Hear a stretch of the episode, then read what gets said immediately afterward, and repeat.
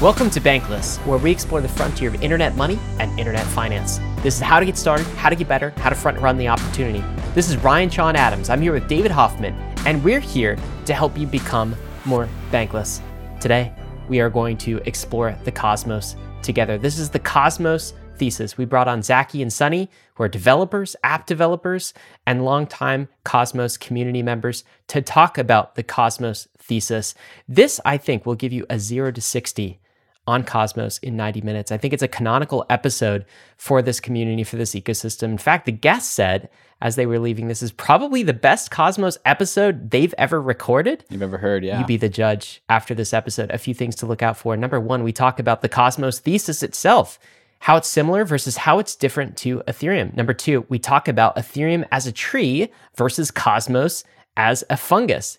If that makes no sense to you now, listen to the episode and you'll see what we mean. The difference between the fat protocol thesis and the tall app thesis. That's another distinction we make. And Atom 2.0, a new white paper, was just released with new token economics and a whole new Cosmos Hub design.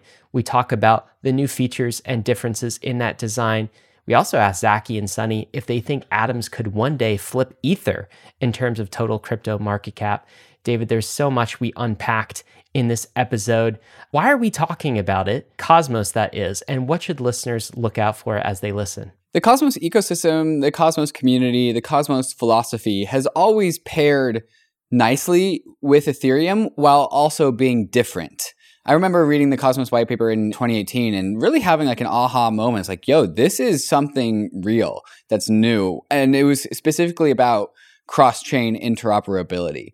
And even when I was talking to Sunny at EthCC forever ago, he said like the Cosmos and Ethereum communities have always been very philosophically aligned.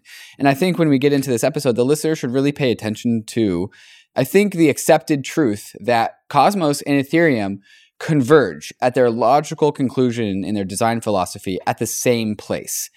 They both believe in the same general outcome of how these ecosystems look like. Where they differ is how they get there.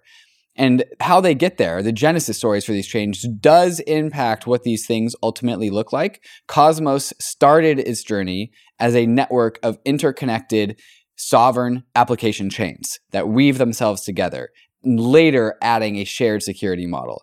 Ethereum started its journey with the central security model of Ether, proof of work, a canonical single monolithic chain, folding into now the beacon chain, and then many chains organize around it. We have the app chain model in Cosmos. We have the layer three model in Ethereum. We're each going after the same design structures. So the listener should really pay attention to what are the net consequences of a system that emphasized the security first, which is Ethereum, and Ether, the asset first, which is Ethereum, versus an ecosystem that emphasized the sovereign app chain model first and then added security later. What are the net effects of that? We've used this metaphor in Bankless, and I use this in the podcast that if you re-roll the dice of the crypto industry over and over and over again, you will see something like Ethereum unfold out of that 100% of the time, 99.9% of the time. And I think that's also true for Cosmos. And that is why I think the Cosmos and Ethereum is like two sides of the same coin we will always see these two models. And I think these two models, the app chain model, the central security model of Ethereum, that is what crypto has to offer. These are the logical conclusions of crypto design philosophy, in my opinion. So I think with that context, I think the listener should be pretty well equipped to go into this episode and get completely downloaded as to the whole Cosmos vision. The other thing, of course, to think about as you're listening to this episode is where are the investment opportunities in Cosmos? And David, I think I want to talk to you a little bit about that, some of my thoughts on investment opportunities, yeah. but we'll save that for the debrief. And of course, the debrief is available for you you who are premium members. It's our episode after the episode where we talk about the episode that was. Upgrade to premium membership if you want to catch that as well. Full disclosure going in I own Atom tokens. It does not represent more than 5% of my holdings. We take disclosures very seriously at Bankless, so we're starting to mention them at the top of every episode. There's always a link in the show notes if you want access to see all of our bags. Our full disclosures are located there. Guys, we're going to get right to the episode with Zaki and Sunny from Cosmos, but before we do, we want to thank the sponsors that made this episode possible. Arbitrum One is pioneering the world of secure Ethereum scalability and is continuing to accelerate the Web3 landscape. Hundreds of projects have already deployed on Arbitrum One, producing flourishing DeFi and NFT ecosystems. With the recent addition of Arbitrum Nova, gaming and social dApps like Reddit are also now calling Arbitrum home. Both Arbitrum One and Nova leverage the security and decentralization of Ethereum and provide a builder experience that's intuitive, familiar, and fully EVM compatible. On Arbitrum, both builders and users will experience faster transaction speeds with significantly lower gas fees. With Arbitrum's recent migration to Arbitrum Nitro, it's also now 10 times faster than before. Visit arbitrum.io, where you can join the community, dive into the developer docs, bridge your assets, and start building your first dApp. With Arbitrum, experience Web3 development the way it was meant to be secure, fast, cheap, and friction free. The Brave Wallet is your secure multi-chain on-ramp into Web3 and is built directly into the Brave privacy browser. Gone are the days of managing multiple wallet extensions that put you at risk of phishing, spoofs, and tracking. With the Brave Wallet, you can securely manage your crypto assets across more than 100 different chains, including Ethereum, Layer 2s, Solana, and more, all without downloading risky extensions.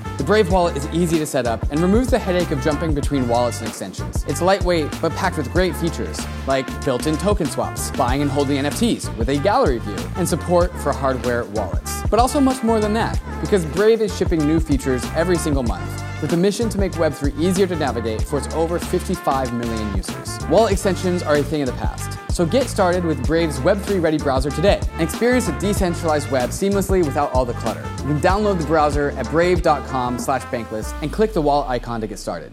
The Layer 2 era is upon us. Ethereum's Layer 2 ecosystem is growing every day, and we need Layer 2 bridges to be fast and efficient in order to live a Layer 2 life. Across is the fastest, cheapest, and most secure cross-chain bridge. With Across, you don't have to worry about high fees or long wait times. Assets are bridged and available for use almost instantaneously. Across's bridges are powered by UMA's optimistic oracle to securely transfer tokens between Layer 2s and Ethereum. Across is critical ecosystem infrastructure, and Across V2 has just launched. Their new version focuses on higher capital capital efficiency, layer 2 to layer 2 transfers, and a brand new chain with Polygon, all while prioritizing high security and low fees. You can be a part of Across's story by joining their Discord and using Across for all of your layer 2 transferring needs. So go to across.to to quickly and securely bridge your assets between Ethereum, Optimism, Polygon, Arbitrum, or Boba networks.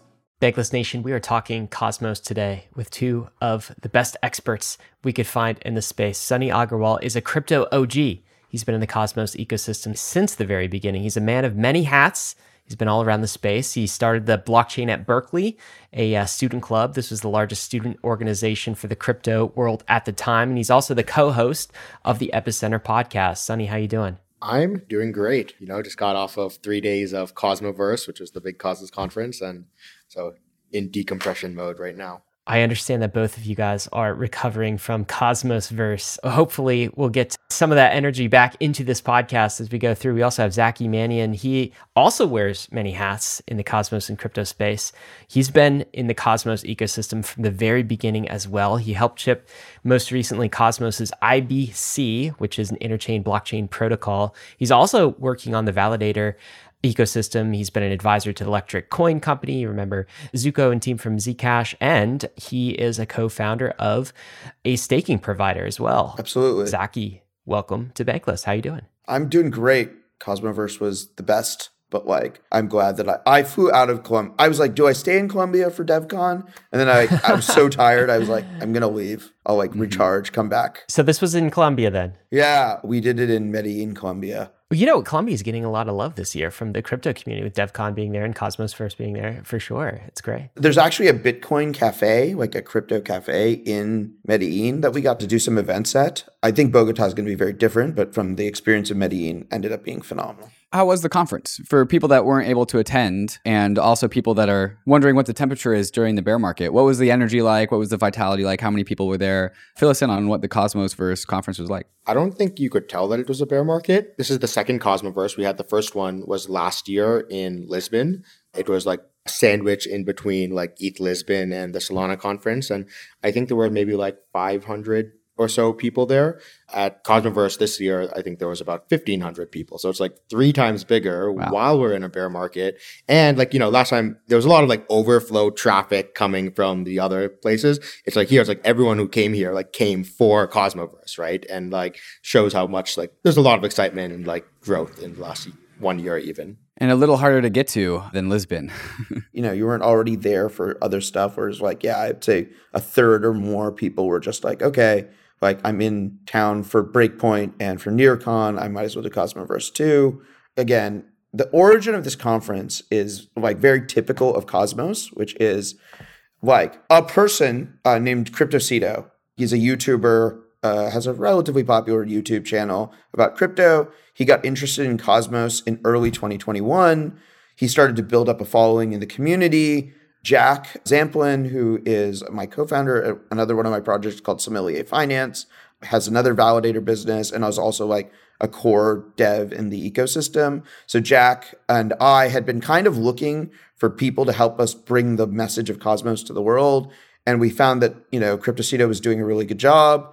We had taken, there was a marketing DAO that was set up called Prop 34 that took money from the Cosmos Hub Treasury. We ended up spending what was remaining in that to sponsor and like give CryptoCito the funds to do Lisbon. This time it was like multiple chains. So it was the same person now, you know, held this much larger conference in a much more difficult location. Uh, he had a staff like 150 people working on it. It was sponsored directly from governance proposals from multiple Cosmos chains.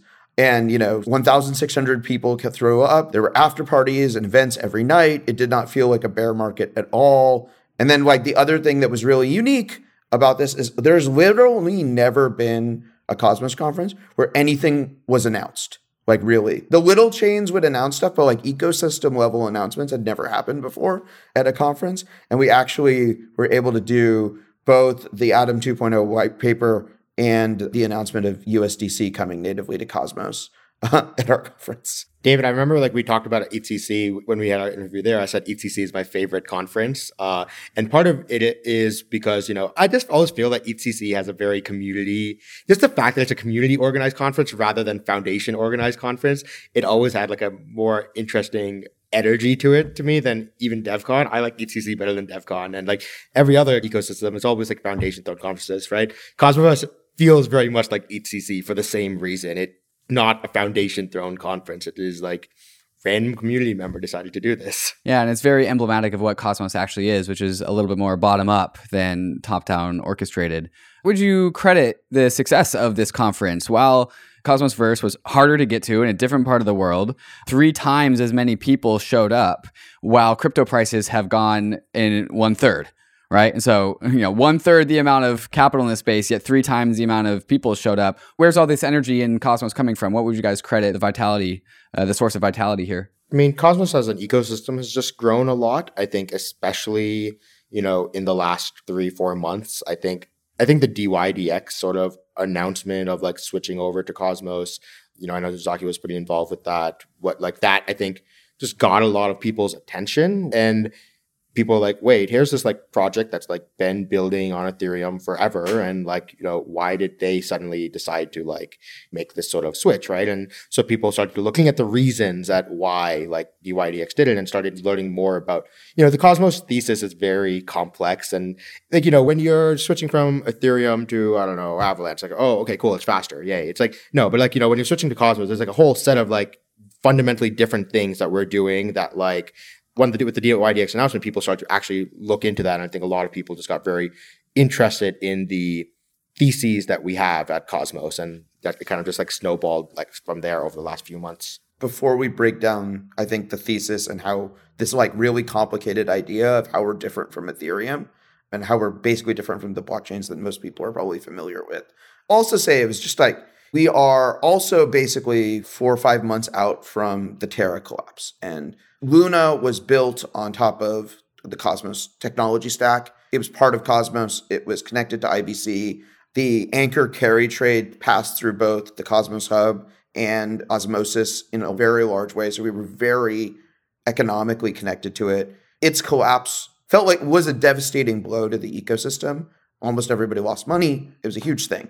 And it's certainly if we want to talk about, you know, how we all feel about the whole UST story, but it did feel like there was a moment at which there was a bottom there where we kind of felt like, you know, it was like unclear whether or not Cosmos was really going to, uh, how long it was going to take us to recover. And it, the recovery happened like far more quickly than anyone anticipated. Basically, I got so much busier in like two weeks after the Terra collapse, and it's just like not slowed down like uh, at all since then. Yeah, that's really interesting. You're right. This is not long after the Terra collapse. It, would you guys believe that was just like less than five months ago when that whole thing imploded? And I can't believe it. It's been a wild five months for us. yeah, I bet. And um, there's definitely a lot of excitement. One thing, uh, you know, I've been observing, of course, in the Cosmos ecosystem is the amount of building that's going on. There's also this kind of renewed interest, maybe through DYDX and others, but even in the Ethereum community, around uh, app chains, which I'm sure we'll talk about a little bit more. And really, I think our goal for this episode is David and I cover a lot in the kind of the Ethereum ecosystem on the podcast, right? So you guys have to teach two Ethereum idiots like what Cosmos is, what it's all about. I will say I was involved in the Cosmos ecosystem in the early days. And so it's always been a community that's been kind of, um, I've been observing and I've liked and I've appreciated kind of the efforts of. But you guys have come a long way as well. Cosmos, the idea has come a long way. And we want to talk about uh, that trajectory. I think we also want to talk a little bit about the Terra Luna collapse, but let's save that maybe until a little bit later. First, let's talk Cosmos, the idea. And David, said this to me before we recorded that you told him, Sunny, Cosmos has been called an idea more than an actual thing. Those are your words, I think. Cosmos isn't a thing, it's more of an idea. What do you mean by that? What is the idea of Cosmos? What is the central thesis? Yeah, the central thesis of Cosmos was that we are going to see a world of not a few blockchains, but many, many blockchains most of them being application specific blockchains or app chains. And there's no such thing as a single final settlement layer. In the real world, there is no final settlement layer. We're going to have many, many settlement layers, and every blockchain is going to be the settlement layer for its own native assets and its own native state. And that's what gives it fundamentally sovereignty, right?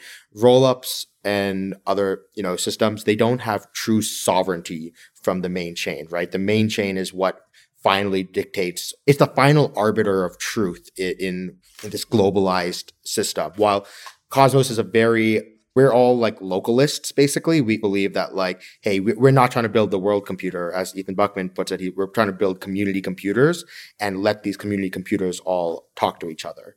I don't know zaki you want to add anything um, to that? all i will say is so there's another thing that sunny and that like the cosmos thesis really believes which is one of the things we say is that like cosmos is coming to kill your fat protocol thesis so the fat protocol thesis is the way that blockchains will accrue value is that you'll build a blockchain. It'll typically a protocol with a token.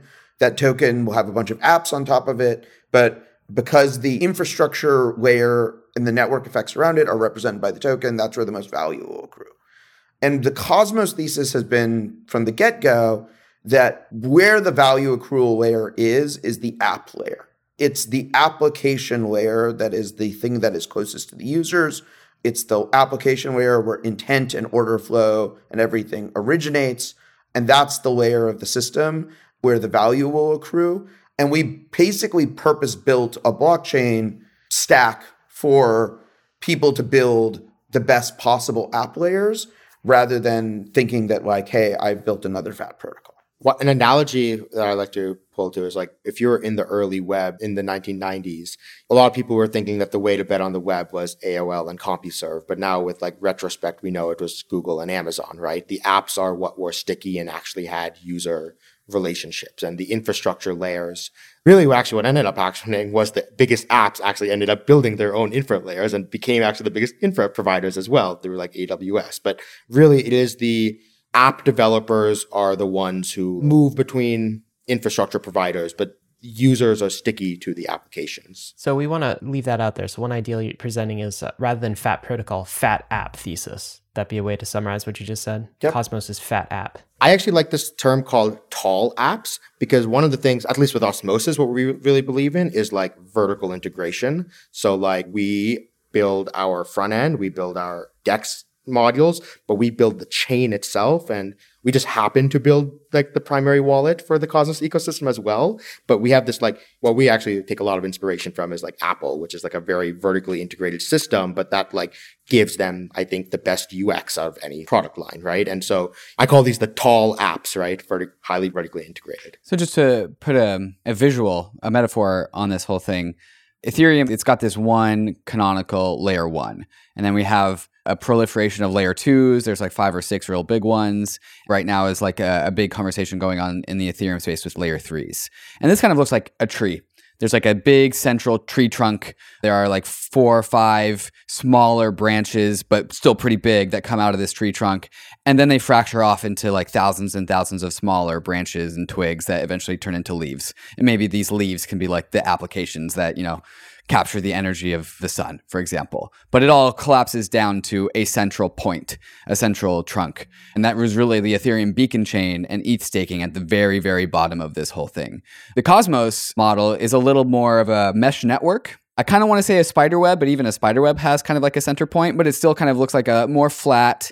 There's not actually a point in the middle. And these things weave together as like just a net. The actual metaphor is or like the correct analogy is like a fungus the mycelial networks Mm. that like Yes. pervade the like forests and the earth Mhm. and do make it so that the trees can actually live you know Right.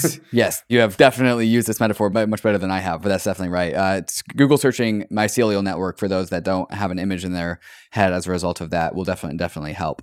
And so the idea here is that like, the cool thing about the mycelial networks is that they're just like automatically resilient because there is no central focal point. Can you guys kind of just like lean into this metaphor and help me unpack it a little bit more? So I think one of the big things that we've really believed in Cosmos is we do think that like if there was like a core difference of vision, let's say between like Sunny and I and Vitalik, which is okay, like Vitalik's view is like monetary premiums are really hard, but it's really hard to build like a secure, decentralized, censorship resistant system without securing it using a monetary premium. So you have this thing where, where you have the root monetary premium chain, which is the beacon chain, and then everything descends from that monetary premium chain is secured by and like reinforces with that monetary premium chain.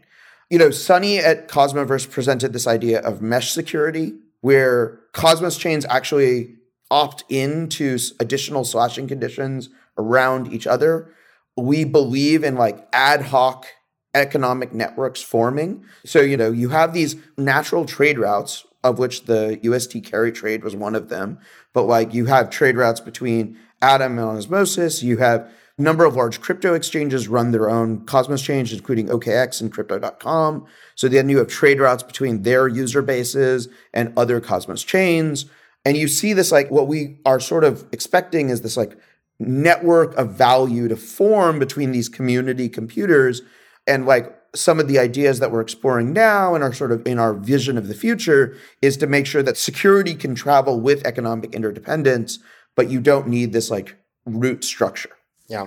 Like an example of this, it would be chains provide bilateral security agreements with each other. So in this app chain model, people have always asked like, oh, how are you going to get enough security on every individual app chain?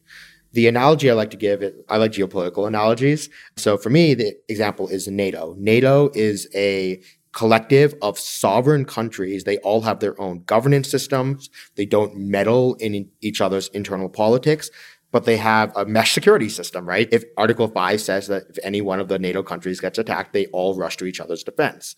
And I think the same thing will happen with Cosmos chains as well. And I think what Zaki's point was it'll be based a lot off of economic relationships. So I'll give an example of Osmosis and Axelar. So Axelar is, you know, currently the most popular bridge between Ethereum and the Cosmos ecosystem. Osmosis is the DEX. Osmosis makes up about 70% of Axelar's TVL right now, while four of the top 10 assets on Osmosis are ETH, WBTC, DAI, and USDC are coming via the Axelar bridge. So it's like, hey, we have such high economic relationship with each other. it would suck a lot for Osmosis if Axelar got like attacked. If it sucked for Axelar if Osmosis got attacked, we should be both providing shared security to each other, basically, right? Osmo holders should be putting up economic stake backing Axelar validators, while Axel stakers should be putting up economic stake backing Osmosis validators. So basically, by these two systems doing mesh security with each other, they actually have the economic value of both of the market caps combined securing each chain. And you can imagine that this scales with more and more chains. You know, we'll have a network of five chains, 10 chains, and all the sum value of all of the app chains, you know, it'll provide greater equal security that to like these L1 systems today. Can we talk about the trade off here, which is a trade off I think Cosmos has made from the very early days? And Zaki just alluded to it. And Sunny, I think you also alluded to it in your answer, which is sacrificing monetary premium. Essentially saying that the token at the bottom of a layer one chain does not need to, and perhaps should be designed not to, accrue monetary premium. So, coming from maybe kind of the Bitcoin space and also now the Ethereum space, obviously for Bitcoin, monetary premium is the thing. That is the app of Bitcoin, right? And Ethereum, I think the community has most recently, and more recently, adopted monetary premium as part of its security defense force. And when we've had Justin Drake and others on the podcast, is kind of like maybe less the fat protocol thesis and more kind of the fat money thesis, which is the idea that if you can create monetary premium in your base layer asset, you essentially get like free security. It's like memetic security for your entire network, for the entire tree trunk and all of the chains that are built on top. And so, why not? Number one. And then also, secondly, how can other layer ones compete against essentially free security, against a chain and an ecosystem with monetary premium? And this is something I think Atoms has you know Cosmos and Atoms being the token of the Cosmos hub at least, which is just one hub in the mesh network. Of course, is not the thing. The Cosmos universe is much larger than just one hub, but in the Cosmos hub design, it's been kind of sacrificed. The idea of atoms is not to accrue a monetary premium, but it seems like you're giving that up. What about this trade-off, Sunny? What do you think? So about getting the free economic security, I actually think that the mesh security is actually a non-rent extractive way of getting uh, free economic security. When you're building on top of an L1 that has this monetary premium, there is actually some, you know, rent that's being extracted, whether it's like, you know, being forced to pay transaction fees in that token or giving the MEV value to that base layer, or while with the app chain system you don't, and you use economic relationships to naturally forming economic relationships to provide that security basis.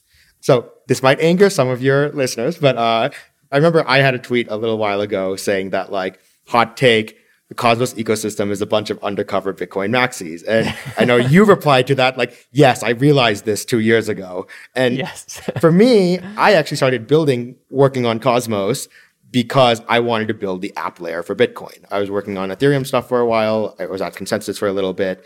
And to me, the I don't know, the, the monolithic world didn't, model didn't make sense. And I was like, okay, wait a second. Bitcoin is an app chain. Maybe we just need to kind of build more app chains and have everything, you know, we can build the app layer for Bitcoin. Bitcoin will just remain this simple chain and its only purpose is to you know control the issuance of the bitcoin system and then btc will flow off of the bitcoin chain and be the main money of the entire Cosmos network that we're building. You know, I guess I'm a little bit less of a Bitcoin monetary maxi as I used to be, but you know, I would I'd definitely put myself more in that camp. You dabble. You still dabble. yeah, I dabble. I dabble. But here's there's actually a new project that like kind of um came out of hiding a little bit at Cosmoverse, which I'm really excited about. It's called Babylon. It's actually a way of using Bitcoin's like monetary premium security layer to provide security to all the Cosmos chains and, and any proof of stake chain. So what it is, is it's a way of checkpointing proof of stake block headers into Bitcoin's proof of work system, augmenting proof of stake security with the proof of work security of Bitcoin. And, you know, you kind of actually get a lot of cool benefits with this. You get like proof of stake, really secure in short time frames, fast finality, all that. Not really secure in long time frames with whole long range attacks and all this kind of stuff. Proof of work, not very secure in the short time frames, really secure in long time frames. And if you actually overlay these systems together, you actually get a little bit of the best of both worlds. And so I don't know, I think Babylon is actually in a little way like bringing back that idea of like using the base monetary premium chain and having it provide security to all of these chains as well. But in this sort of like mesh network paradigm, you know, it's not, it's an opt-in system. It's chains that want to use Babylon can. It's not a like a hard requirement. Before we get to Zaki with the same question, one other follow up for you, Sunny. So, isn't this the problem though when we take something like Bitcoin and we port this to Cosmos is we lose the root economic security of Bitcoin. Now Bitcoin becomes like a lesser secure Bitcoin than native Bitcoin on the Bitcoin blockchain. So native Bitcoin on the Bitcoin blockchain of course is secured by all of the miners, right? It's, it's got Bitcoin level sovereign resistant uh, security guarantees. Now, when we move Bitcoin to Cosmos, now we have to trust whatever app chain set of validators for our security of that Bitcoin asset. It becomes a less secure asset when it's ported in that way because we're not sharing the security. Isn't this a, a challenge that you see? Yeah, getting secure bridges to Bitcoin is definitely an important focus. You know, something that we're definitely want to help promote more of, right? Like we've been trying to help Jeremy Rubin with like getting some of the OP_CTV stuff and like, you know, more secure covenants on Bitcoin, which will allow for more secure bridges effectively.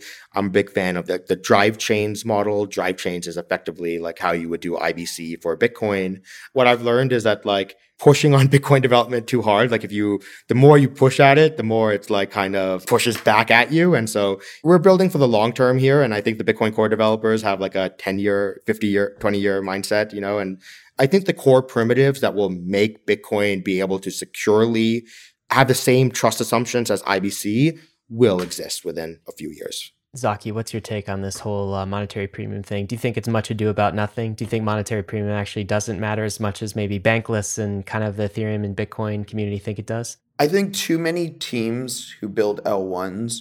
So, one thing that I think is sort of important to remember about Cosmos is Cosmos is a 2014 project. I started hanging out with Jae. We've been working on it and talking about and thinking about Cosmos back since then. It's gone through many names, but basically the core thesis has been the same. We are very long term builders. We were building the stuff before there was any money in it. We'll be building it, you know, if the money goes away. It's an idea that seems so correct that it just has to be built. So, in that spirit of building for the very long term, I really don't believe in building something that's so fragile that if you like sort of lose the meme, the whole thing collapses. Right? Honestly, I admire Ethereum's current monetary premium. I think Vitalik, Justin, Danny have done an extraordinary job. They don't really always listen to me, but you know. We saw that with Terra a little bit, right? They lost the meme and the entire system collapsed. Exactly, right? So start by building a system that is secure in the absence of a monetary premium. If you happen to also get a monetary premium, great. You get like this additional security, additional value you could do things differently with. But if you don't happen to have that and you've still built a sound system, then it'll keep going. And, you know, we've seen the flip, the other side of it, which was also built on our tech, which is like, what does it look like when you build a completely unsound system? The minute you lose the meme, everything dies, which was Luna. Let's earmark uh, this question for later, but since we're on the topic of monetary premium, we'll come back to Atom 2.0 and the new economics that were introduced. But just really quick, Zaki, so we can earmark this for later in the episode, is Atom 2.0 increasing the potential for monetary premium of atoms in your mind? Does it make it a better money? It absolutely is. It is part of the vision of Atom 2.0. That's part of the design. It is part of the vision to increase the possibility, increase the probability that Atom may have a monetary premium. That is cool. That's a big deal. Yeah. That is cool. That makes me, as a monetary premium maximalist, which I probably am, in addition to a decentralization maximalist, it's cool to see the uh, Cosmos community doing that. Can I give a little example of what the mesh security, another like justification of it? Gold is probably the one bear asset in the world that has the most monetary premium right now. It has a market cap of about $11 trillion. The top 10 companies by market cap in the world have a higher market cap than gold combined. And so, and that's the app chain model, right? It's like, oh, value comes from real, actual like revenue streams and like same way that company market caps come from. And so if the top 10 companies in the world have a greater market cap than gold, why can't the top 10 app chains have a greater market cap and security system than a monetary premium based security model? So your point there, Sunny, is about like total economic security. And that economic security does not need to come from monetary premium. It can Yeah. come from a productive asset that is adding value. So like Facebook stock, Yep. for example. Yep. And like if you have the top 10 companies, then you get market cap exceeding gold. It's interesting. So, in this mesh network model of security, what's stopping one chain from just being way more useful and central than the others? And might that chain also beget some network effects and some liquidity premiums? And so, while it all starts off as like a pretty diffuse mycelial network that's very horizontal, one chain, call it osmosis, as like the liquidity center of Cosmos. What's stopping osmosis from kind of just like positioning itself in the very center of everything because everything has to hook into osmosis for liquidity. And then while the Cosmos idea, the Cosmos ecosystem never actually created like a beacon chain, right? An actual this is the center. What's stopping something like osmosis from basically becoming that anyways? And what in your answer, Sunny, could you just define what osmosis is for people who are not familiar with the Cosmos ecosystem? Yeah, sure. Osmosis is a uh, it's a DEX app chain, right? So currently it's an AMM based system, but you know we're adding more concentrated liquidity style stuff, and you know our goal was to build the best DEX possible, and you know we looked at like other dexes on other ecosystems, whether it's Uniswap or Serum. Everything's always like constrained with the limitations of the platform it's built on. And we had a lot of ideas about how UX should work, how like new functionality, especially around like privacy and like we just were so constrained by building on like, you know, we actually thought about like building it on an EVM and like this doesn't actually work. The things we're trying to do won't work on here. And so by having our own chain that we can go you know, especially if you want to do a lot of stuff at the privacy layer, right? You know, we need to go be able to change how the cryptography in the code base works while we also have to go change how the wallets work. And like, you know, you have to have this like full stack control. And that's sort of what we did. So this IBC thing, this inter-blockchain communication protocol that allows Cosmos chains to talk to each other, it, it had existed for a little while, but then Osmosis sort of came along and like, it was like the first killer app of Cosmos, right? And there are already more, I think, killer apps coming. And but right now it is sort of where the center of user activity and liquidity has aggregated. You'd say it's the first, but would you disclude Terra Luna just because it blew up? Because that was looking like a killer app a year ago. So Terra hmm. Luna was a pretty killer app. They Killer. they took a little bit longer to activate IBC. So Terra was had quite a bit of traction, but they were using the Cosmos SDK stack. And then they acted. I, I mean, I've talked to them about it. You know, they're like, oh, there's no benefit of connecting to the Cosmos ecosystem. You know, we're the only app. And then Osmosis came along, and they're like, oh, okay, there's something worth connecting to, which is why they activated IBC.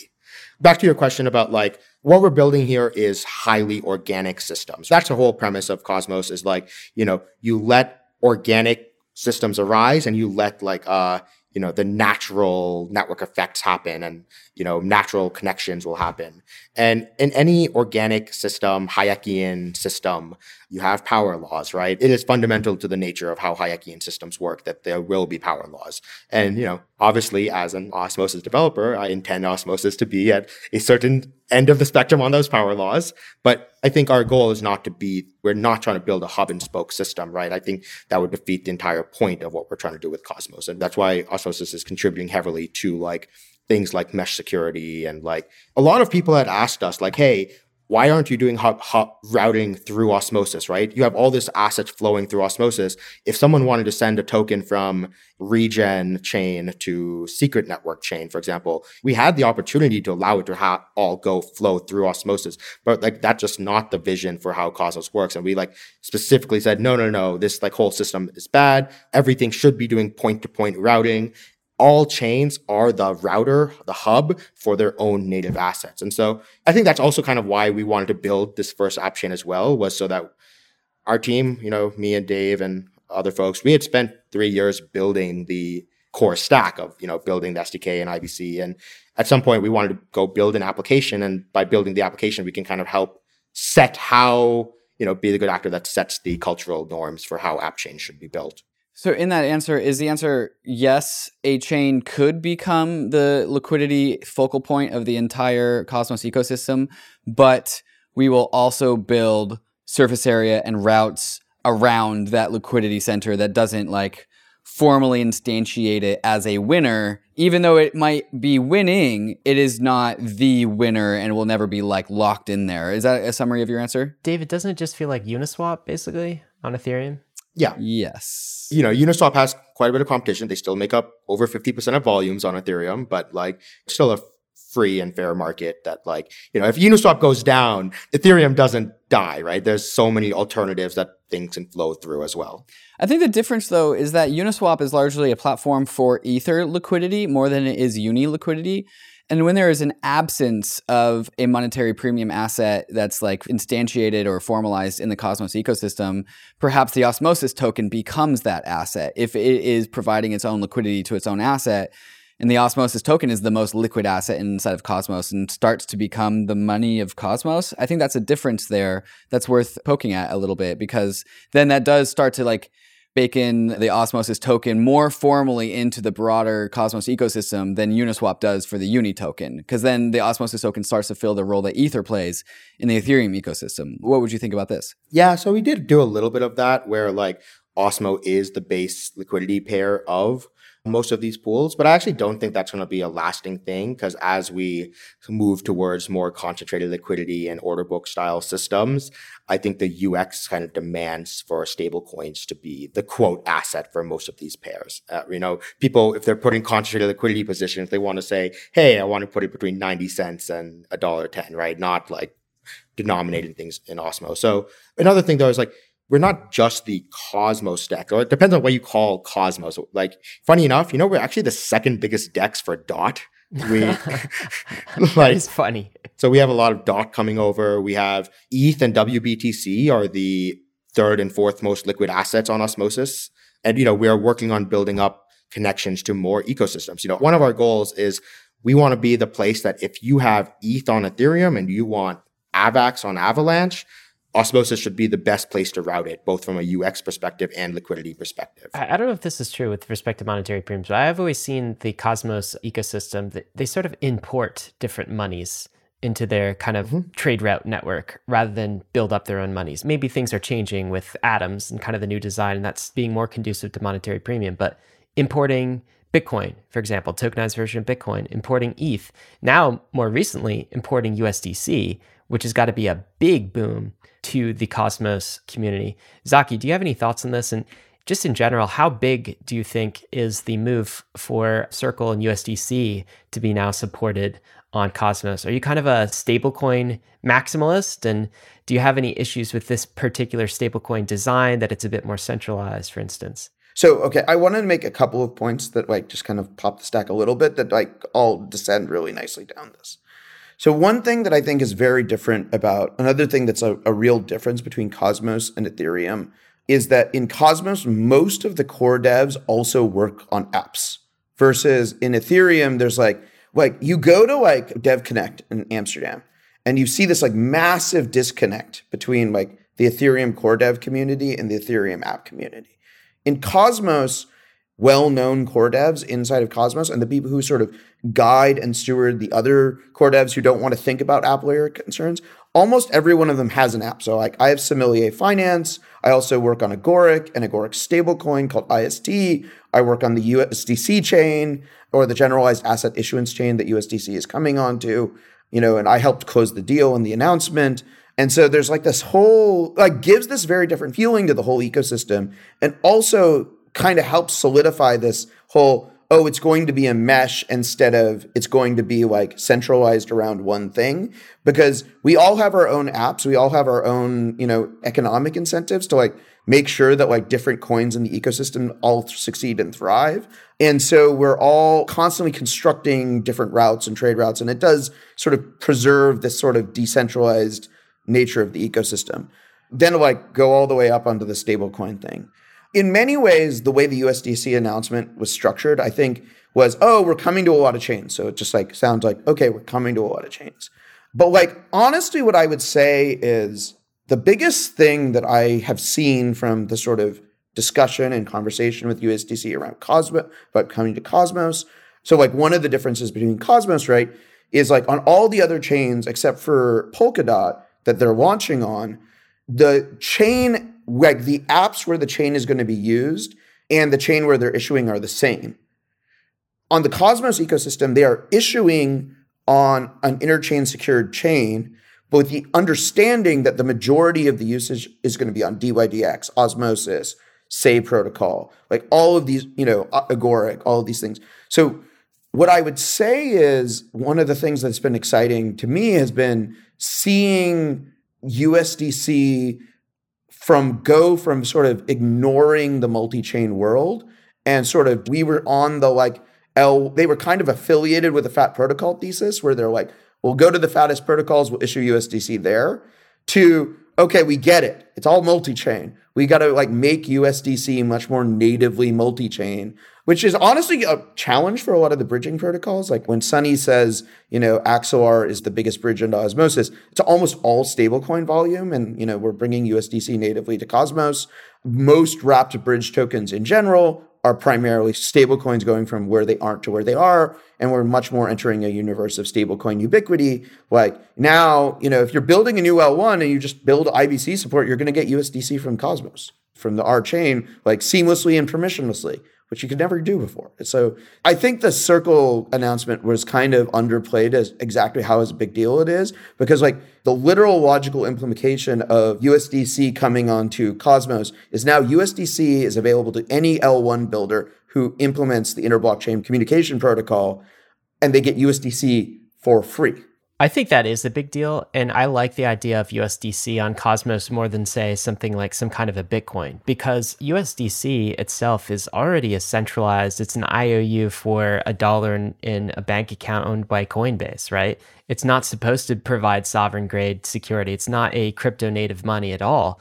And so putting that on Cosmos just seems to make sense. You're not really sacrificing any of the security or any of kind of the sovereignty of the money because it's just already a dollar. It's a digital dollar. In all of my years in crypto, I've never been hacked, scammed, or lost money to a thief. And a lot of that credit goes to my Ledger hardware wallet. The Ledger Nano X and the Ledger Nano S Plus hardware wallets allow users like you and me to secure and manage all of our crypto assets and our NFTs, all with the security of storing users' private keys offline and out of reach from hackers. The Ledger Nano X is the perfect hardware wallet for managing your crypto and NFTs on the go because it connects to your phone with Bluetooth and has a nice big screen for easy transaction readings. Ledger has also upgraded the iconic Ledger Nano S and made the new Ledger Nano S device more DeFi and NFT friendly, making it the perfect hardware wallet for beginners. Ledger has truly maximized for both ease of use and security. So discover which Ledger device is best suited for your journey by going and visiting shop.ledger.com. If you've been listening to Bankless, you know that we're fans of the modular blockchain thesis. The idea that blockchains will separate execution from data availability and consensus, allowing all three to become the best versions of themselves. And Fuel has built the fastest modular execution layer in the industry. By supporting parallel transaction execution, Fuel unlocks significantly faster throughput for the Web3 world. Fuel also goes beyond the limitations of the EVM with its own Fuel VM which is more efficient and optimized, opening up the design space for developers. And lastly, Fuel brings a powerful developer experience with its own domain-specific language, Sway, and a supportive toolchain called Forc. With Fuel, you can have the benefits of smart contract languages like Solidity while adopting the improvements made by the Rust tooling ecosystem, letting the Fuel development environment go beyond the limitations of the EVM. If you want to learn more, there's a link in the show notes to see how you can get involved with the Fuel network. Nexo is your financial hub for all your crypto needs. Nexo lets you buy crypto instantly with your credit or debit card or via bank transfer. They also have an awesome advanced trading platform called Nexo Pro that pays you rewards when you swap crypto assets. And Nexo also lets you earn interest on your crypto in Bitcoin, ETH, or other assets. And they also give you an instant crypto line of credit with as low as 0% APR. And they also give you access to a crypto backed MasterCard of course, earning you more crypto when you use it. So, enhance your financial life with Nexo, who ensures all credit lines are over collateralized with insurance on all custodial assets. Nexo, the right place for your crypto. So, click the link in the show notes to join over 5 million users who are getting the most out of their crypto.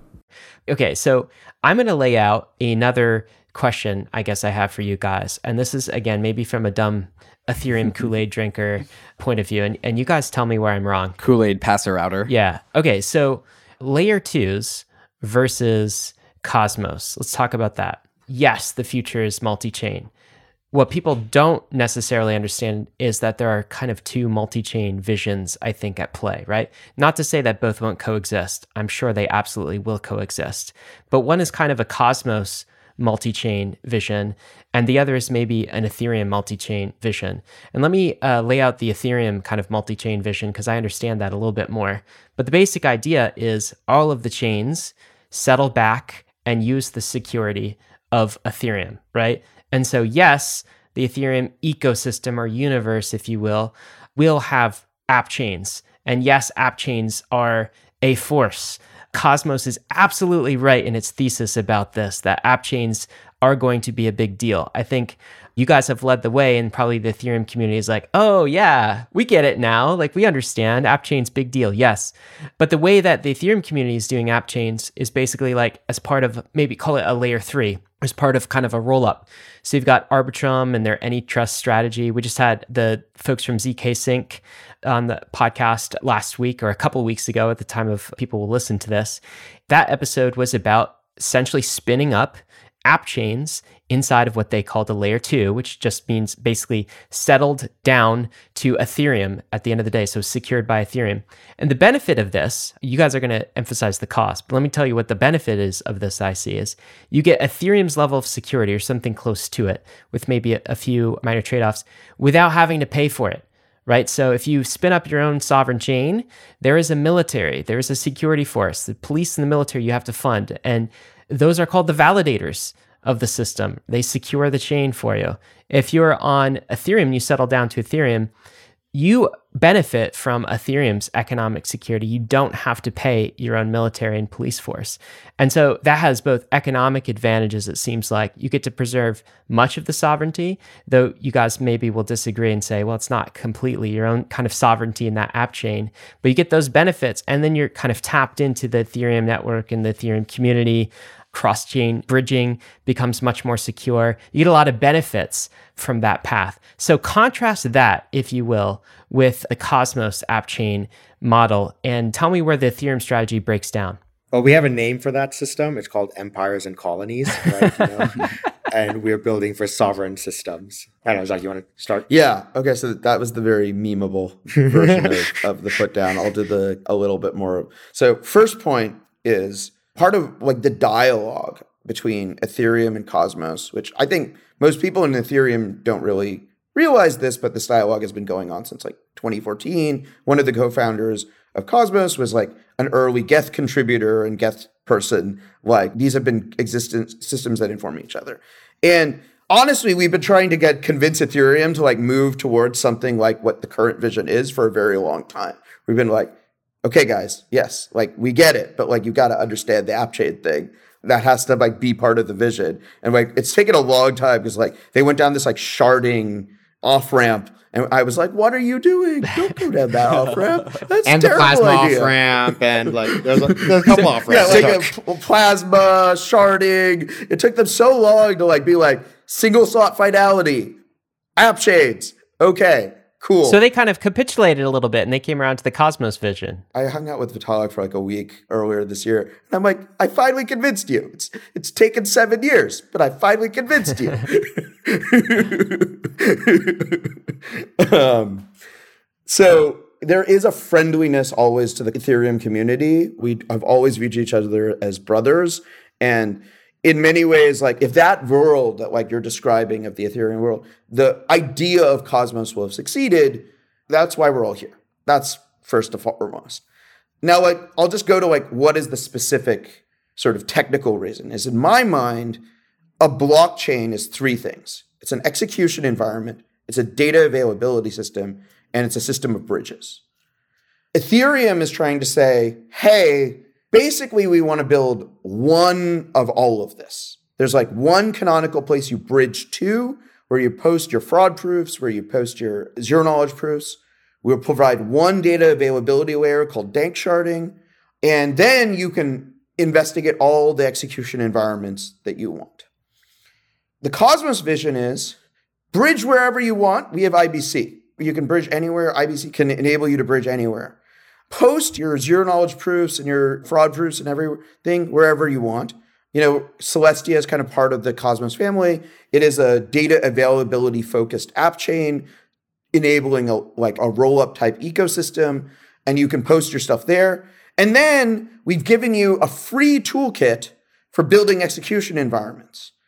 And so the differences between the Ethereum ecosystem right now is one, for the most part, the execution environment toolkits are not free, which is, I think, a big reason of you know why DYDX, for instance, came to Cosmos and why other chains have come to Cosmos is there is an advantage to being like, hey, like the execution environment is not the product of some company that like raised like in a multi-billion dollar valuation. Zaki, with that, is that like um, Tendermint? Is that kind of the Cosmos SDK? It's just free, it's open source, out of the box, it's easy. Yeah, Tendermint, the Cosmos SDK are open source, Apache 2 licensed Yeah. public goods. Got it. You know, collaborated on by many different people where there's many different experts all over the ecosystem who sit in chats with each other and just like work on it and debug it every day.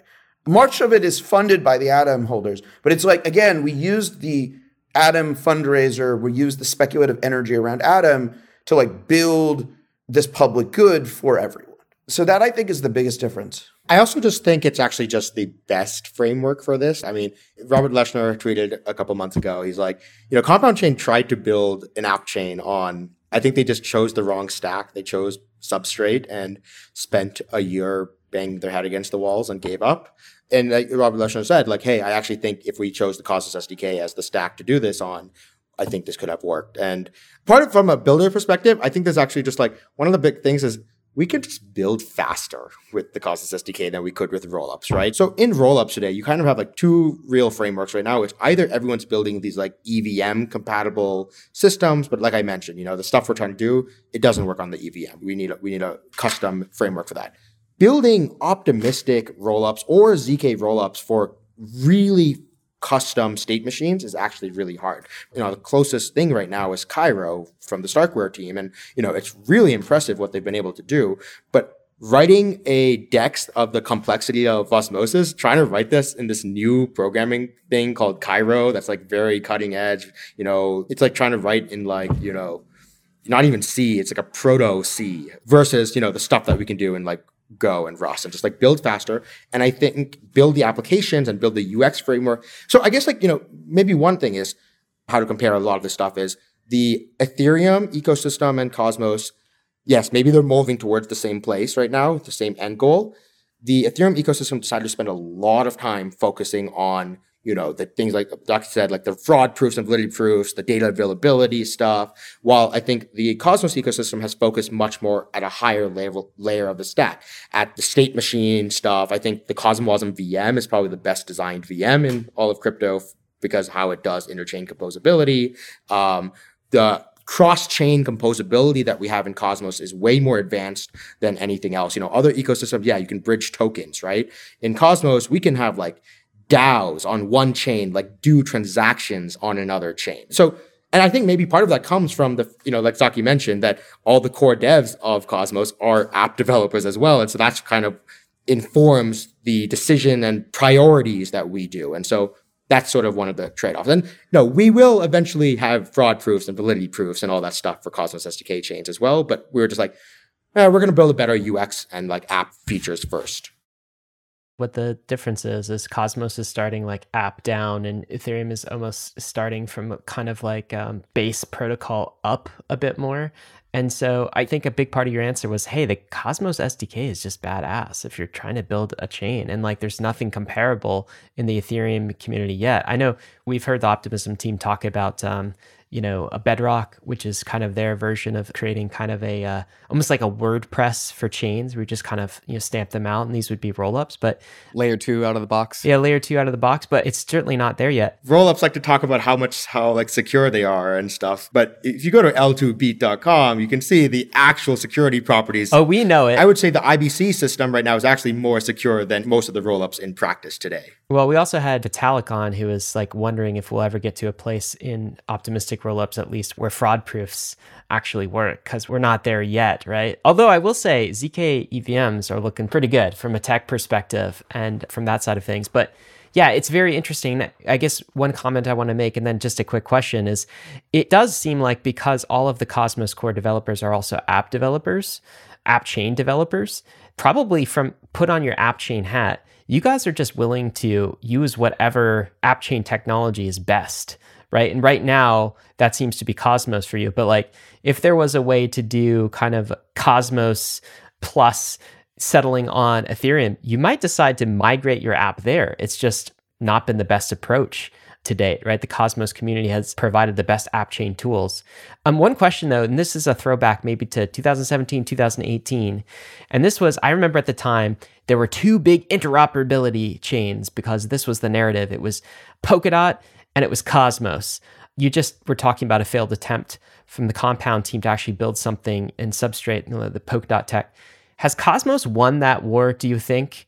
Cosmos versus Polkadot? Is Cosmos ahead?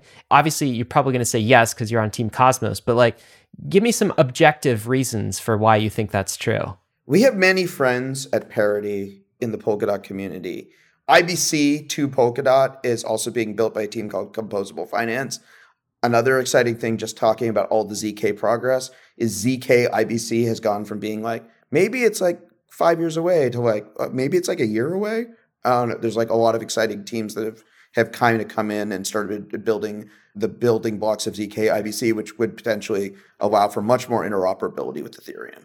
So just like kind of talk about all those things, but then like like get to the heart of your question. Polkadot versus Cosmos, which model is winning? Dot market cap wise, Dot is winning. But you heard in the same sentence, it like basically the same presentation from Circle. USDC is launching on Polkadot. It's launching before it's launching on Cosmos. Absolutely true. Does Polkadot have an app that's going to mint a billion dollars of USDC on it? No, right? We have DYDX. Like when USDC goes live on Cosmos, the floor mint is a billion dollars just to move the DYDX user base from Starkware to Cosmos. It's a very hard number, it's a very hard metric, but it's like this is what happens when you bring the best apps to your ecosystem and you don't collect rent from your app developers you build an ecosystem in which of collaboration in which they can thrive and we can thrive. You get the best apps. And then as assets and stuff move to the ecosystem, you get these like exponentials of scale that like are not possible in other ecosystems. What's interesting about that is it feels like Polkadot has maybe done this strategy where they've tried to split the difference between Ethereum and Cosmos. And because they've been in the middle, like the middle just hasn't held. Yeah, it doesn't hold. Yeah, the middle doesn't hold. And so Ethereum is just like, hey, we're an empire, I guess. I don't think particularly think they're an evil empire, but an empire nonetheless. They're not evil. Vitalik's certainly not evil. No one would say that. But like there's some rent extraction, there's all sorts of things, right? I get that. And then But it's not nearly it's as it's, I don't consider it nearly as adversely selective as Polkadot cuz sure. you are getting these enormous network effects from it. Well, but you, so you have that, and it's like it's kind of like uh, the United States, right? And all of the chains are sort of states within the United States. There's a federalist kind of like notion to it, but confederacy of states as well. And then you've got Cosmos on the other side, which is just like anarchy almost. It's not anarchy, but it's almost like hey, any city state can spin up. We'll do a network if it's advantageous. We'll do Sparta and Athens. We'll make an alliance, but maybe we won't. Maybe we'll go to war, but maybe we will. It's very loose, but there's no rent collection paid to the kind of the Cosmos hub. But then you have Polkadot, which kind of tried to split the difference here, where they tried to have kind of the uh, you know the sovereignty of all of these uh, chain experiments, but then they asked the chains to pay rent economically back to dot holders, right? You have to rent out your parachain in the Polkadot network, right? And it just seems like that model has not picked up from an economic perspective. And this is why, very much right now in crypto, maybe this has always been the case. I just see these two sides. There's Ethereum on one side, and there's Cosmos on the other. And these are the two kind of parallel ideas that are playing out in crypto before us in 2022. Yeah. We've used this metaphor before. Ryan is the one that put this into my brain is that nature has made a crab like 10, 15, 20 different times throughout history. And these crabs are unrelated to each other, like on the evolutionary line. And that's just because the crab is a good strategy. And some of the lines I've been using on this like metaphor is that if you re-roll the dice over and over and over again about how the crypto industry forms, you'll get Ethereum every single time. And it also, I think, goes to show with Ryan was just saying, you'll also get Cosmos. It is the central security model of Ethereum versus the app chain model of Cosmos. And that is like the whole thing. Maybe Bitcoiners will be like, oh, and there's also the proof of work money strategy as well. But maybe that's also true. But that's a type of app chain. Yeah, okay, sure. Yeah, it's an app chain, right. So it's one of these two flavors.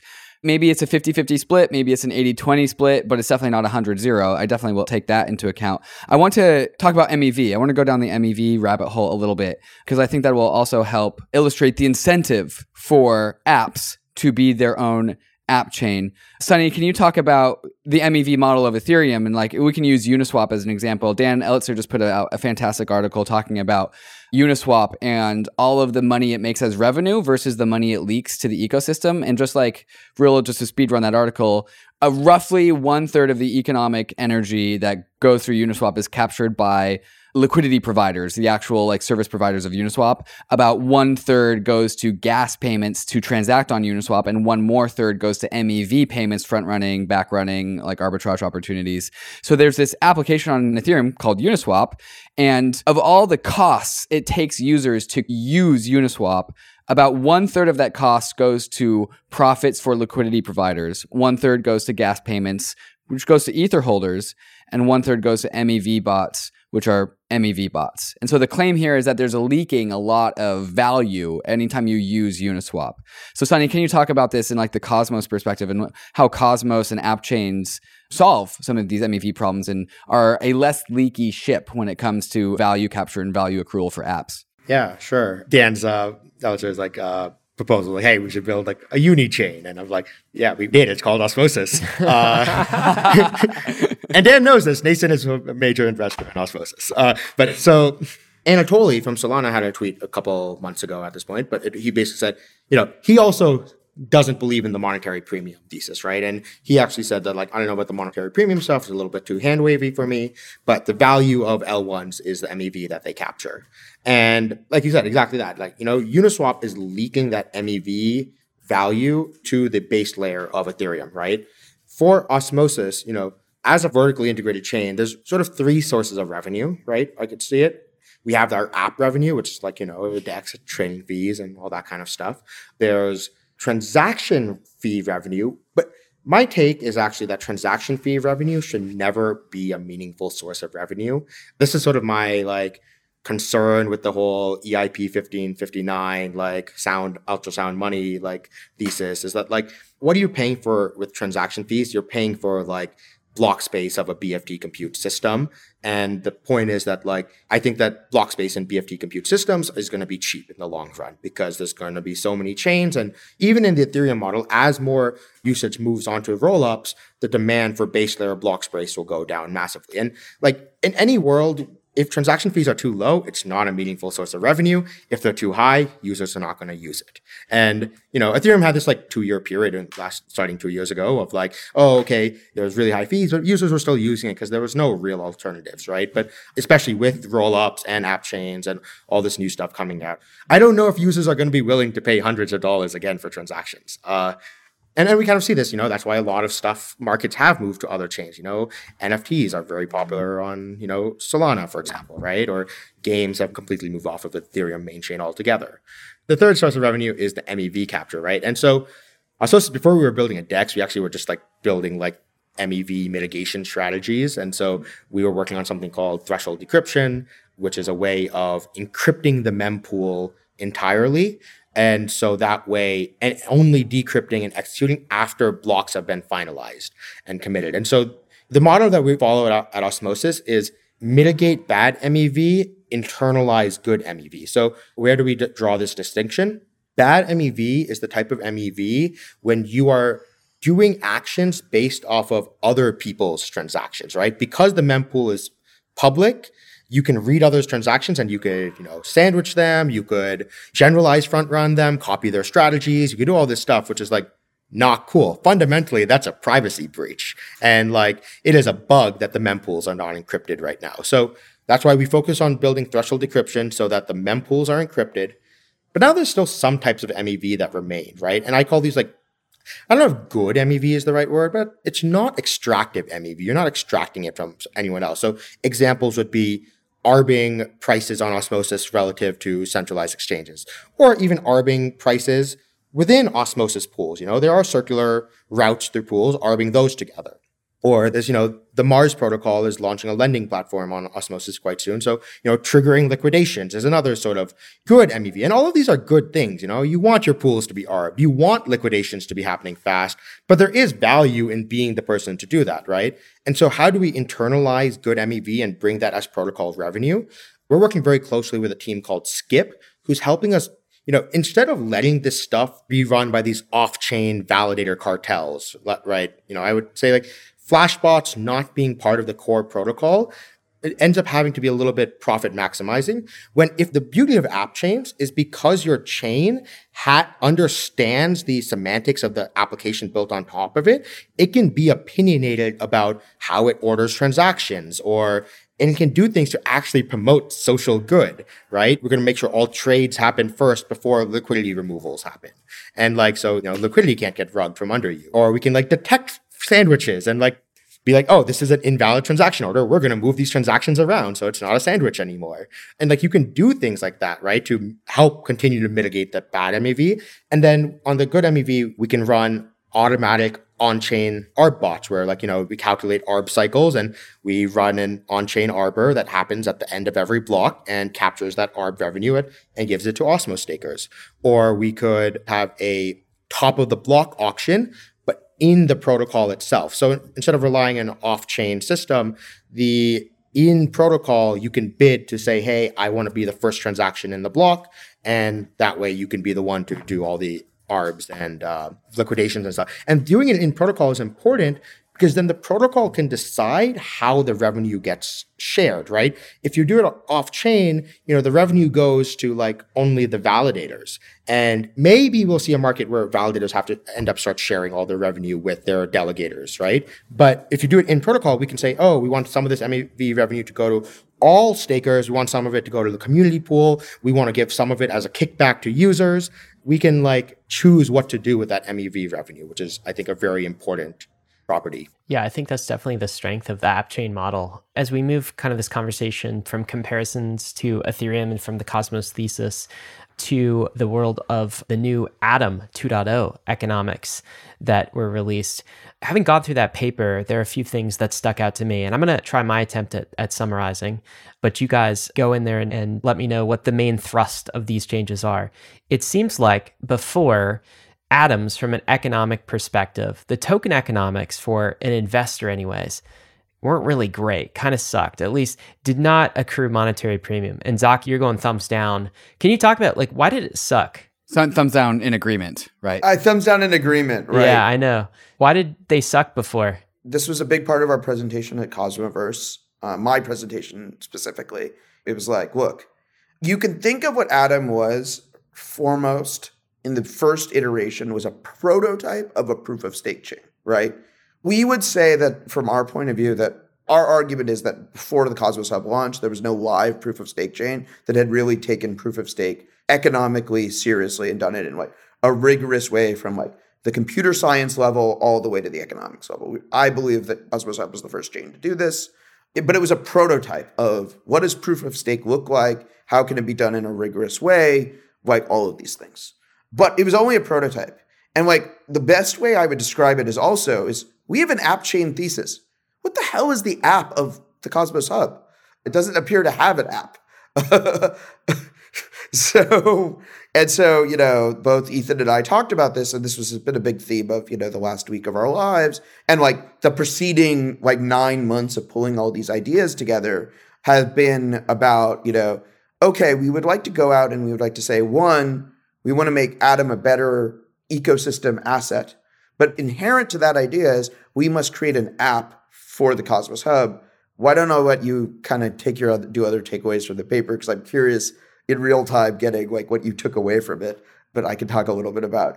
But yes, issuance is changing. We are moving towards not this exponential inflation. We think that helps DeFi in the ecosystem. We think it makes Atom closer to a monetary asset like all of those things. And we think those things are good. That's like first leg of the stool. Let's camp on that because as a monetary maximalist, you'll note that the first thing I noticed in this paper was, um, hey, the monetary policy has changed. How this is interesting. I almost wondered in the back of my mind if it's like if the Ethereum community kind of capitulated and being like, ah, Cosmos, These app chain guys were right. They were right all along, right? We're going to do more app chains in Ethereum. I almost saw maybe some uh, recognition from the Cosmos community that, huh, this ultrasound money thing, hmm, maybe we want our Atom token to actually exhibit some characteristics of money and have a better issuance policy. That's kind of what I saw, but maybe that's my biased reading of the thing. And so what I saw is previously, I think issuance for Atom token holders was that between like 7 and 20% per year. That was the rate of issuance, new issuance in the market. It's adaptive to the amount that's staked. So we target a stake rate of 67% because of you know, we want to keep the make it very expensive to attack to like have for there to be enough liquid atom to accumulate to actually attack the network. Right. And so basically, you know, what pulls atoms away from being there are like what's on centralized exchanges that the centralized exchanges themselves are not staking.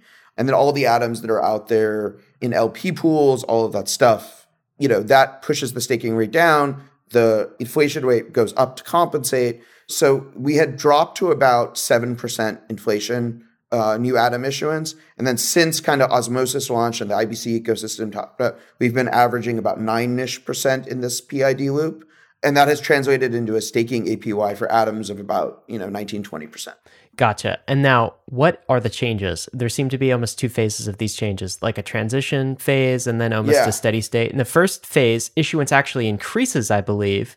But then in the second phase, it kind of like tapers off and it's going to decrease to like 1%. Could you explain that piece? Yeah, there's a bunch of complicated moving pieces in the issuance thing.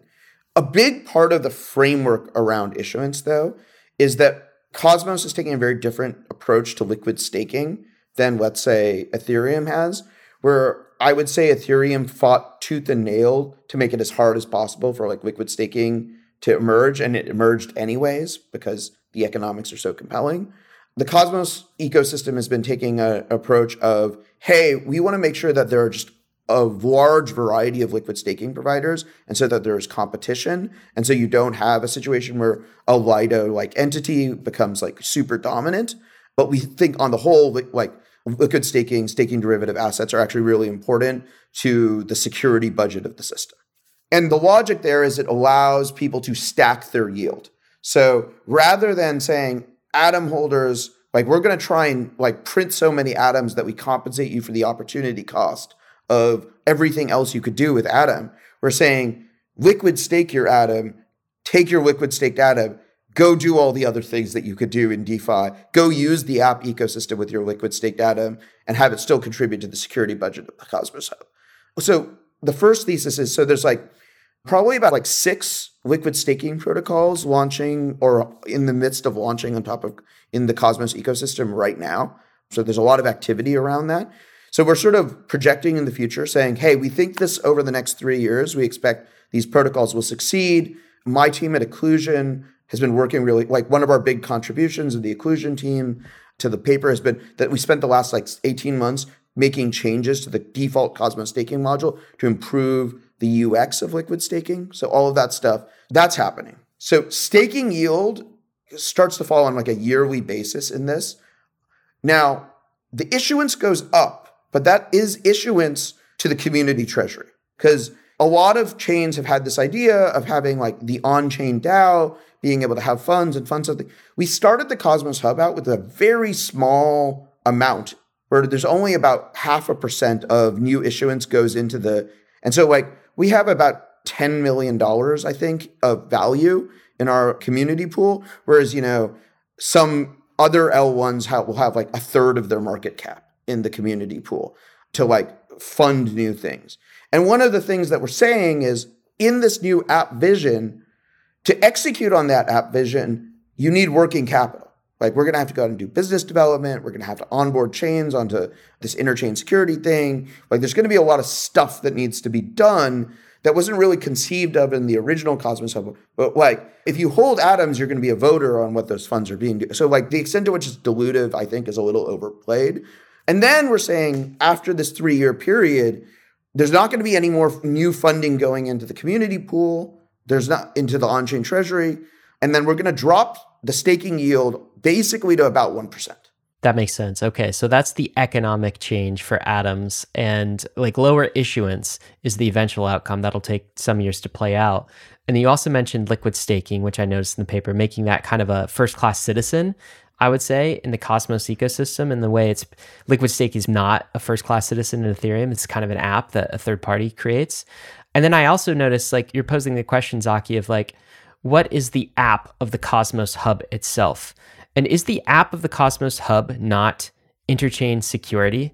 Talk about this. And this, I think, is sort of the idea that um, you can call on Atom validators, Cosmos Hub validators, to also secure your app chain if you want. Is this the case? Is this what interchain security means? Yeah. So why don't we talk about two terms? One is mesh security, the other was interchain security. Okay. Technical primitives are basically almost identical between them.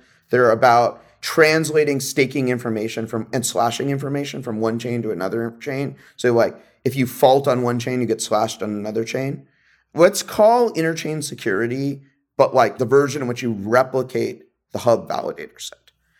So when we started with this interchain security thing, I was like the biggest skeptic that we would find anyone who cared about it. I was like, anyone who's really serious about building an app will like want to be under their own sovereign chain. Why would anybody else want to do this?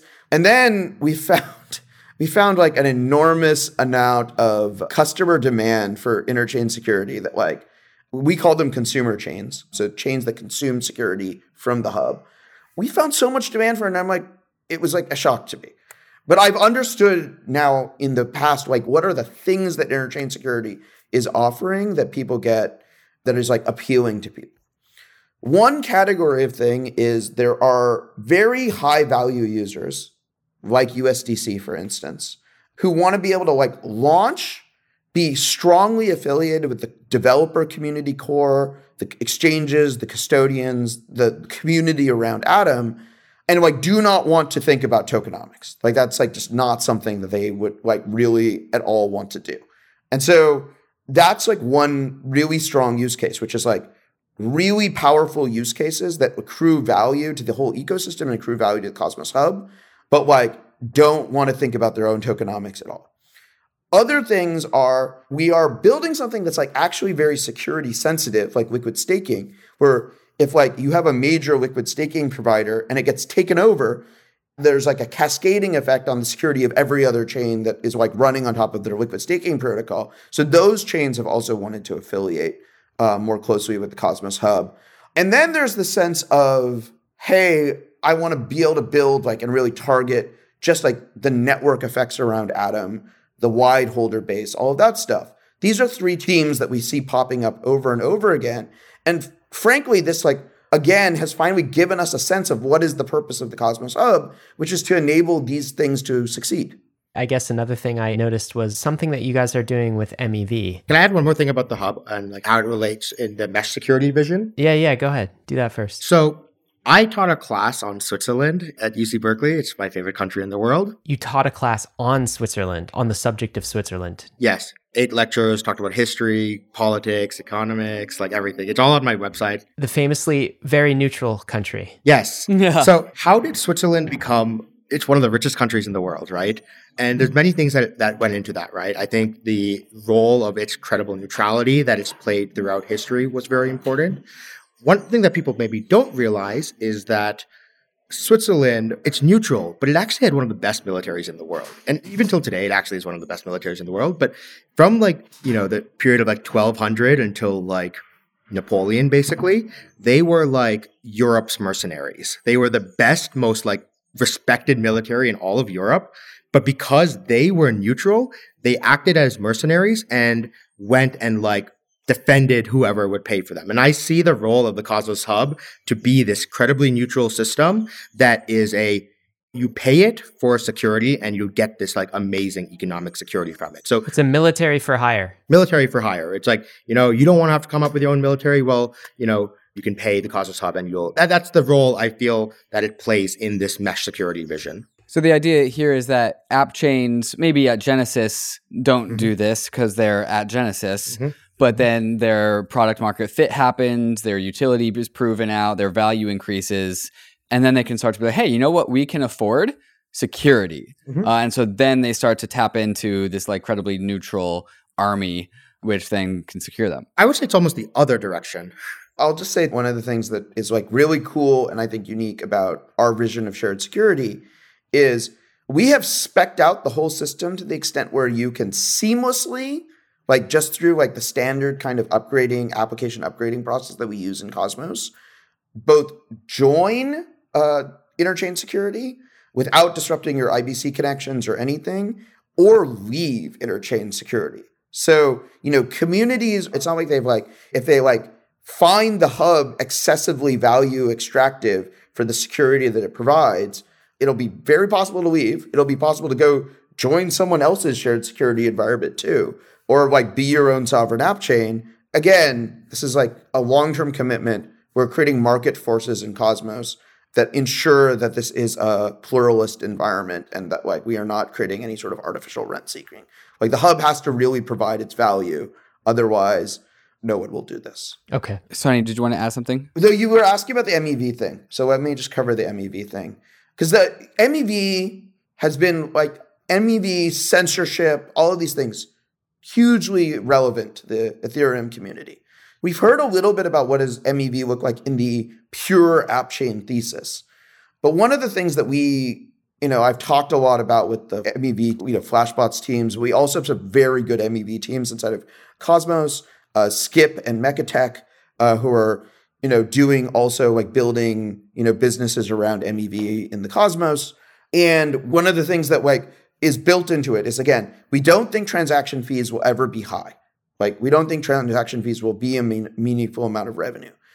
But in a world where there's like Atom, USDC, other assets that are major fiat or on ramps between Cosmos into the Cosmos ecosystem, at least one hop of every economic sort of loop or economic activity will frequently start within, let's say, call it the Atom economic zone, the interchain secured area of Atom will probably be a place where a lot of economic activity originates.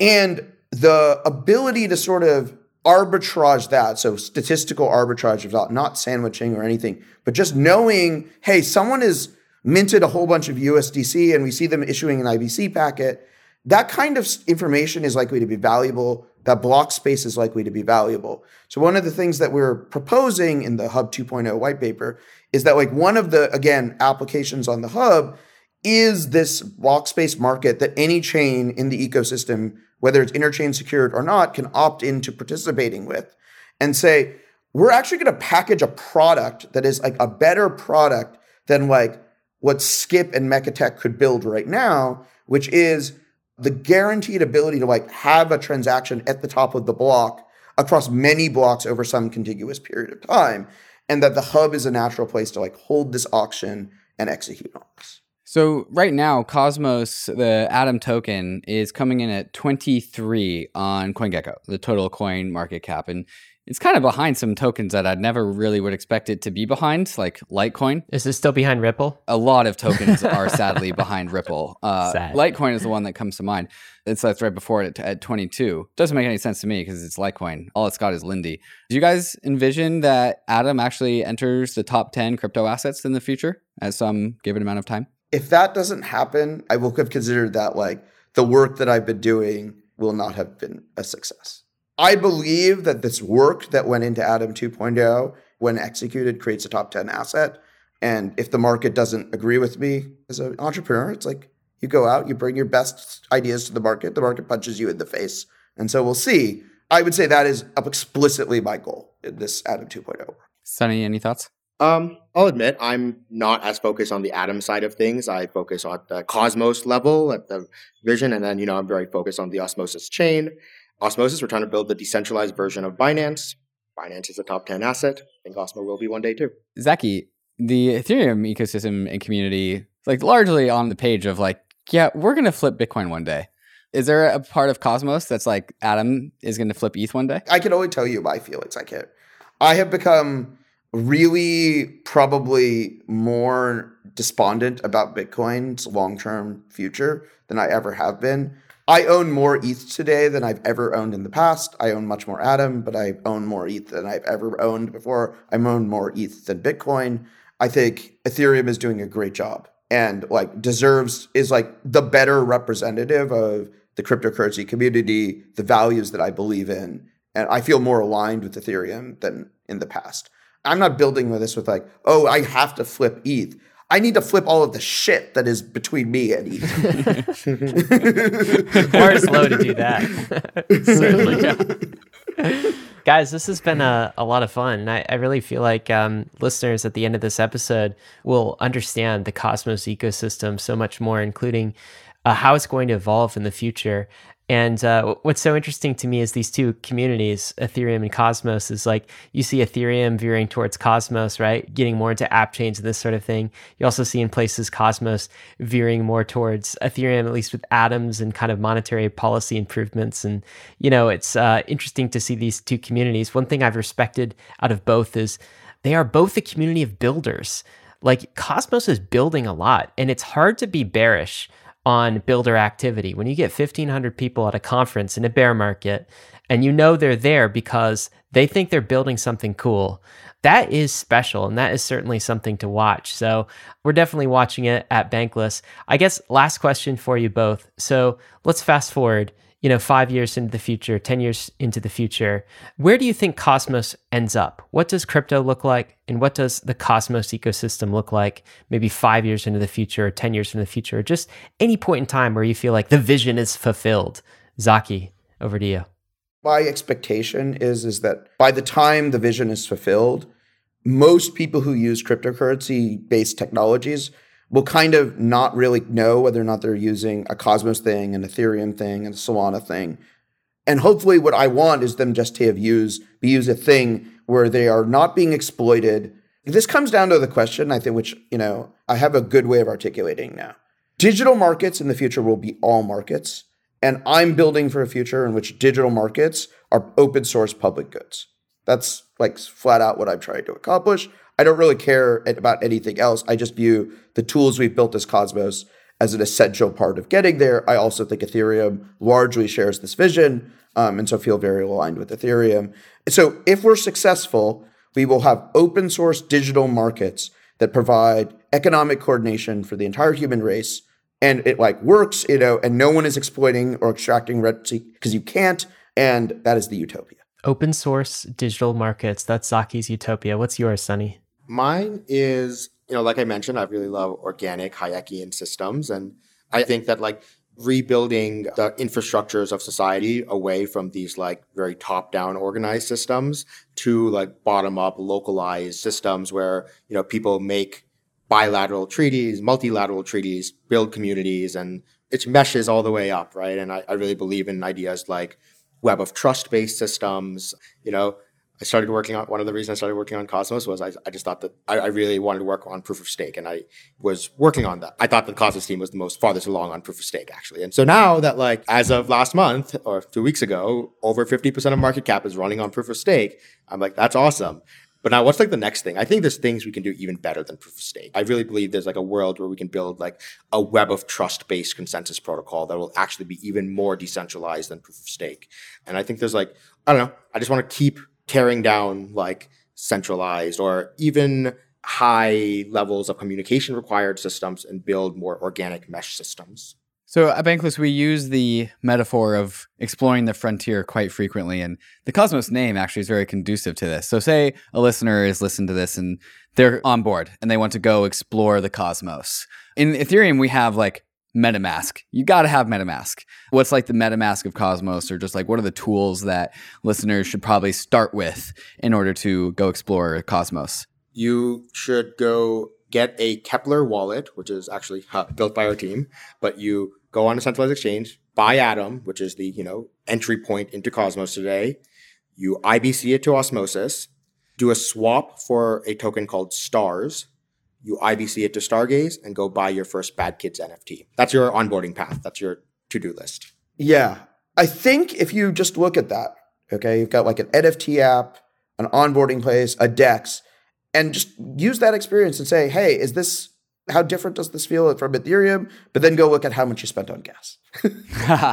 and we're getting it better. Right now, each of those steps requires a click and a signature. Yeah. At least on Osmosis, our view is that every click loses half of our users. And so we're working on a lot of the tooling to like make that entire process feel like one click. Guys, what we'll do is uh, after the show, before this is actually published, so by the time you're listening to this Bankless listener, we will have a little tutorial for everything Sunny just said that we can link to on the Bankless website. So uh, you could see Sunny and Zaki's ideas on how to get started with Cosmos and start exploring the Cosmos. Guys, this has been a lot of fun. Thank you so much for joining us. Thanks, guys. Thank you. Action items for you Bankless listeners. The first is we'll include a link to the Cosmos Atom 2.0 white paper. Check that out. Also referenced was The Inevitability of Unichain, an article by Dan Elitzer. And of course, we'll include a link that I just mentioned to that tactic on how to get started with Cosmos. Crypto is risky. You can lose what you put in, but we're heading west. This is the frontier. It isn't for everyone, but we're glad you're with us on the Bankless journey. Thanks a lot.